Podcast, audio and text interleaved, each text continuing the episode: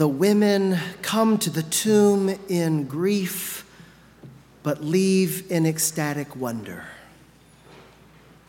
They come cloaked with doubt, but leave aglow with amazement. They come bearing a particular intention, but they leave in the spirit of pure possibility. They come under the shadow of death, but leave having been raised to new life. The women's faithfulness transcends our own. They came to the tomb not because they expected it to be empty, but because they loved Jesus enough to anoint his dead body. And because of that love, they became vessels for the miracle of the resurrection. God revealed to them Christ's great victory over death, not because they were prepared to explain it to others, but because their love gave them the capacity to encounter that miracle in the first place. The terror and dread with which they ran away were not signs of their failure, but of their faithful encounter with the pure holiness of God. On this holiest of nights, we gather within the tomb.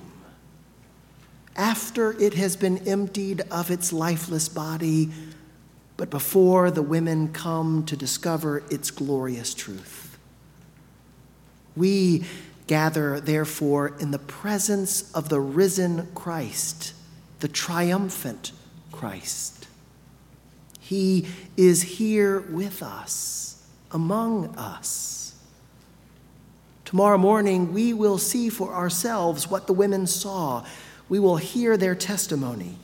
We will behold that bewildering truth for ourselves.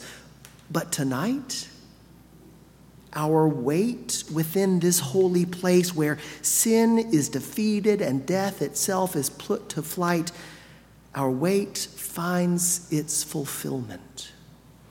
Our waiting, our longing, our yearning is over.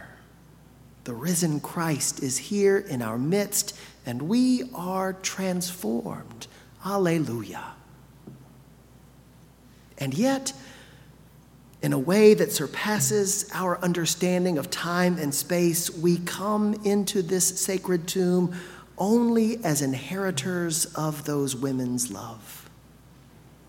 We gather here because their love has shown us what will take place this night. We come to the tomb as they did, following their example, and so, like them, even though a part of us already knows so much about this holy night, we bring with us our own uncertainties and incompletenesses. We carry our grief and our doubt into the tomb because we dare to hope that what those women found will be true for us as well. We dare to believe that God's great gift of love will come to us just as it came to them. Those women have taught us that faithfulness is not the same thing as understanding. They have shown us that transformation precedes realization. So we come having received from them what they know, yet hoping to learn it all over again.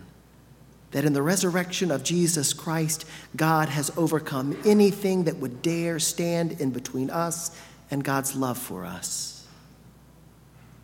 Are there any who are devout lovers of God? Let them enjoy this bright, beautiful festival. Are there any who are grateful servants? Let them rejoice and enter into the joy of their Lord. Are there any weary with fasting? Let them now receive their wages. We have come into the tomb carrying with us all our grief, but now we leave in ecstatic wonder. We have come bearing the weight of all our doubt, but now we leave with a fresh glow of amazement. We have come with all of our particular intentions for ourselves, for our lives, for those we love. But now we have been given the spirit of pure possibility. We have come shrouded in the shadow of death but now we leave having been raised with Christ to new and unending life. Alleluia.